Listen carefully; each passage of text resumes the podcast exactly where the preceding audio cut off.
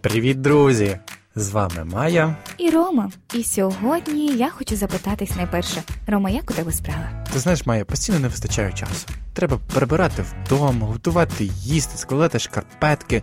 Йой, знаєш, я шкодую за часами, коли жив з батьками, приходиш і в тебе вже все готово. І ні за що турбуватися не треба. Розумію, Ром, але як би складно не було, я, наприклад, дуже ціную час, коли я можу побути наодинці з собою, коли я маю цей особистий простір, коли я відповідаю за те, чи буде в хаті чисто, чи буде там їжа, чи не буде її. Тобто я розумію, що дуже багато залежить від мене, але я теж сумую за рідними. То якщо ти так сильно сумуєш за тими часами, коли все було готово і без тебе, чому не повернешся до батьків? Я просто хочу стати дорослим, самостійним. Все одно рано чи пізно потрібно буде починати своє життя окремо, будувати свої власні стосунки. Ти маєш рацію, тому сьогодні ми поговоримо про дуже цікаву тему про сепарацію від батьків. Залишайтеся з нами, трішки побалакаємо.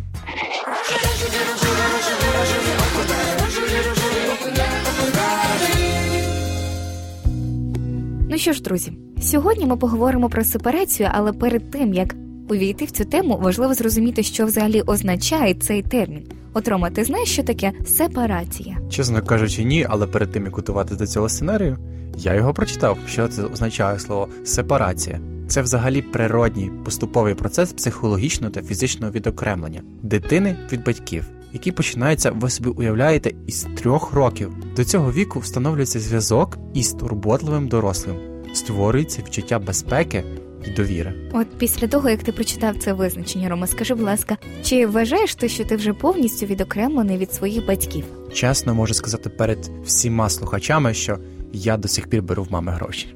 Час від часу, раз в три місяці, раз в два місяці я такий мамо, треба денюжку. І мама скидає. І тому я до сих пір не одружився, тому що я ще до сих пір не відділився від батьків на 100%. Я себе картаю за це без сумніву, тому що я дивлюся на когось іншого, хто говорить: от я сам всього добився, назбирав на машину, квартиру, батьків не беру грошей. І тут я такий дзвоню, мам, дай денюжку. І мене в той момент якось моя самооцінка попускається, але все одно я над цим працюю. І розумію, що до сих пір я не відділився від батьків. Добре це чи погано, я до сих пір не розібрався. Дуже цікаво, тому що у мене якось так склалось, що ну звичайно, батьки також підтримують мене у фінансовому плані, але суть в тому, що я ніколи про це не прошу. Я прошу максимум позичити або перекинути з картку, а я вже даю їм, наприклад, налічку, або е, якось такі махінації у нас фінансові.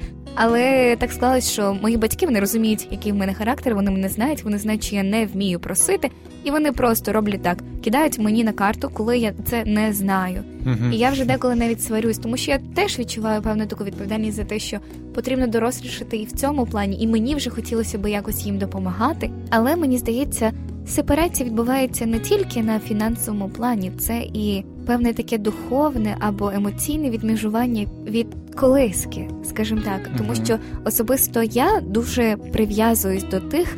Хто мене любить і кого люблю я теж. І батьки це, напевне, той такий рідкісний випадок, коли ти ніколи не сумніваєшся в любові. І я дуже щаслива, що у мене саме такі батьки, і я розумію, що навіть у моєму випадку не мені дуже важко, а моєму татові дуже важко. Я бачу це з кожним разом, коли кудись їду, коли мене немає вдома, там, наприклад, два тижні. Це, це навіть не багато, коли він мене просто не бачить, але йому дуже складно зрозуміти той факт, оскільки я одна в сім'ї, що рано чи пізно він залишиться тільки з мамою і мене не буде поруч. І тому сепарація це такий тонкий і дуже делікатний процес, коли ти повинен зрозуміти, що діти тобі не належать. І батьки це не завжди повністю твоя відповідальність. Тому це доволі складно. Тут тут немає слів, правда. Ну що ж, друзі, давайте поговоримо про це трішечки згодом.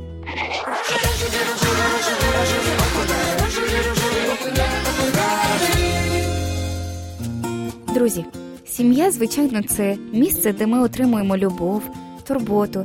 Ми вперше починаємо пізнавати цей великий світ. Але важливо зрозуміти, що сім'я це тільки початок. Те місце, де ви народилися, це не весь світ.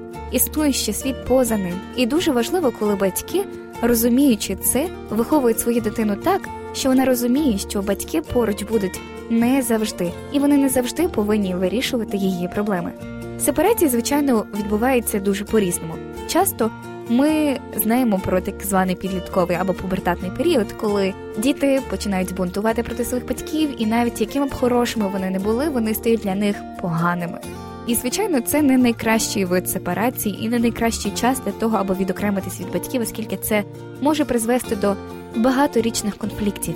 Але сепарування може бути плаваним, якщо ви усвідомите, що я і хороший, і поганий, і мої батьки, і хороші, і погані. А як взагалі зрозуміти, що я до сих пір залежу від батьків?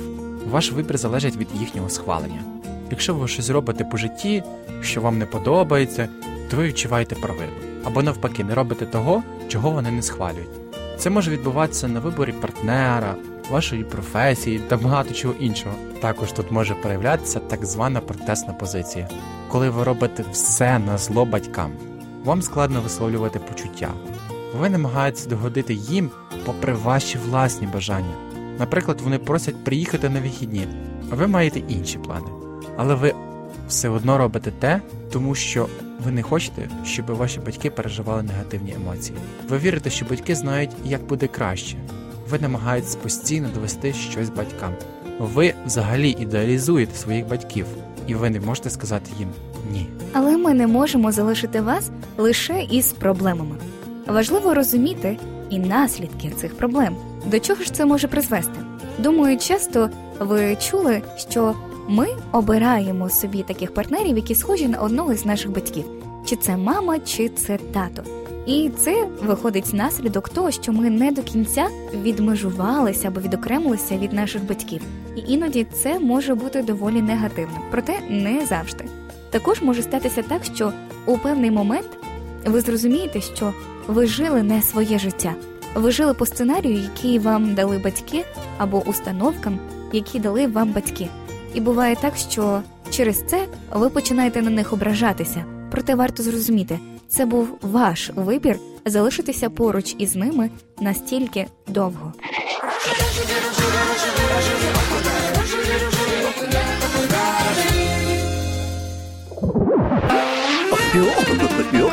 Рожеві жарти. Тату, я більше не буду з тобою на санях кататися. Мовчи і вези. Тату.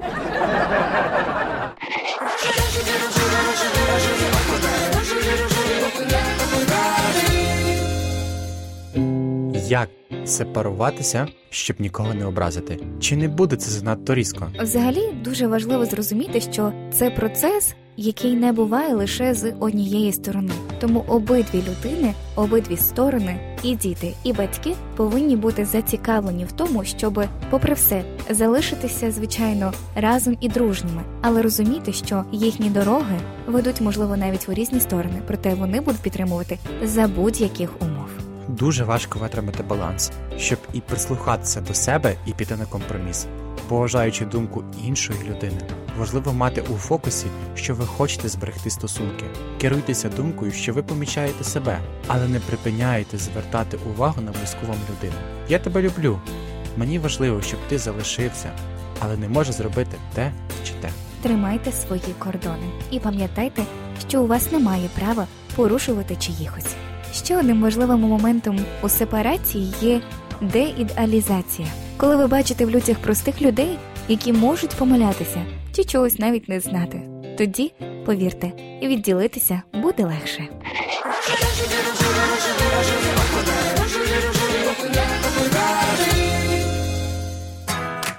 Сепарація від батьків це дуже складний і делікатний процес. У кожного він відбувається по-своєму.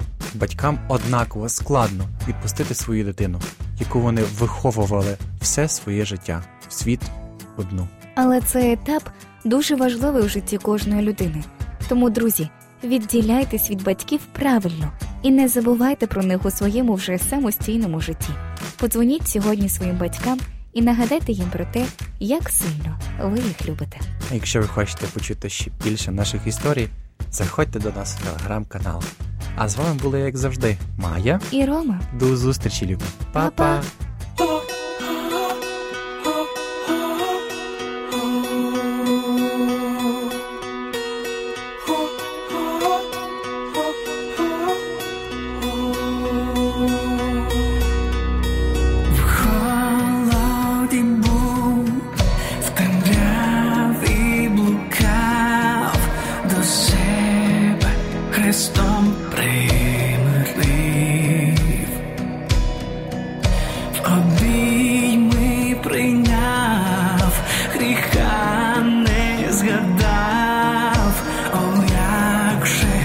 Без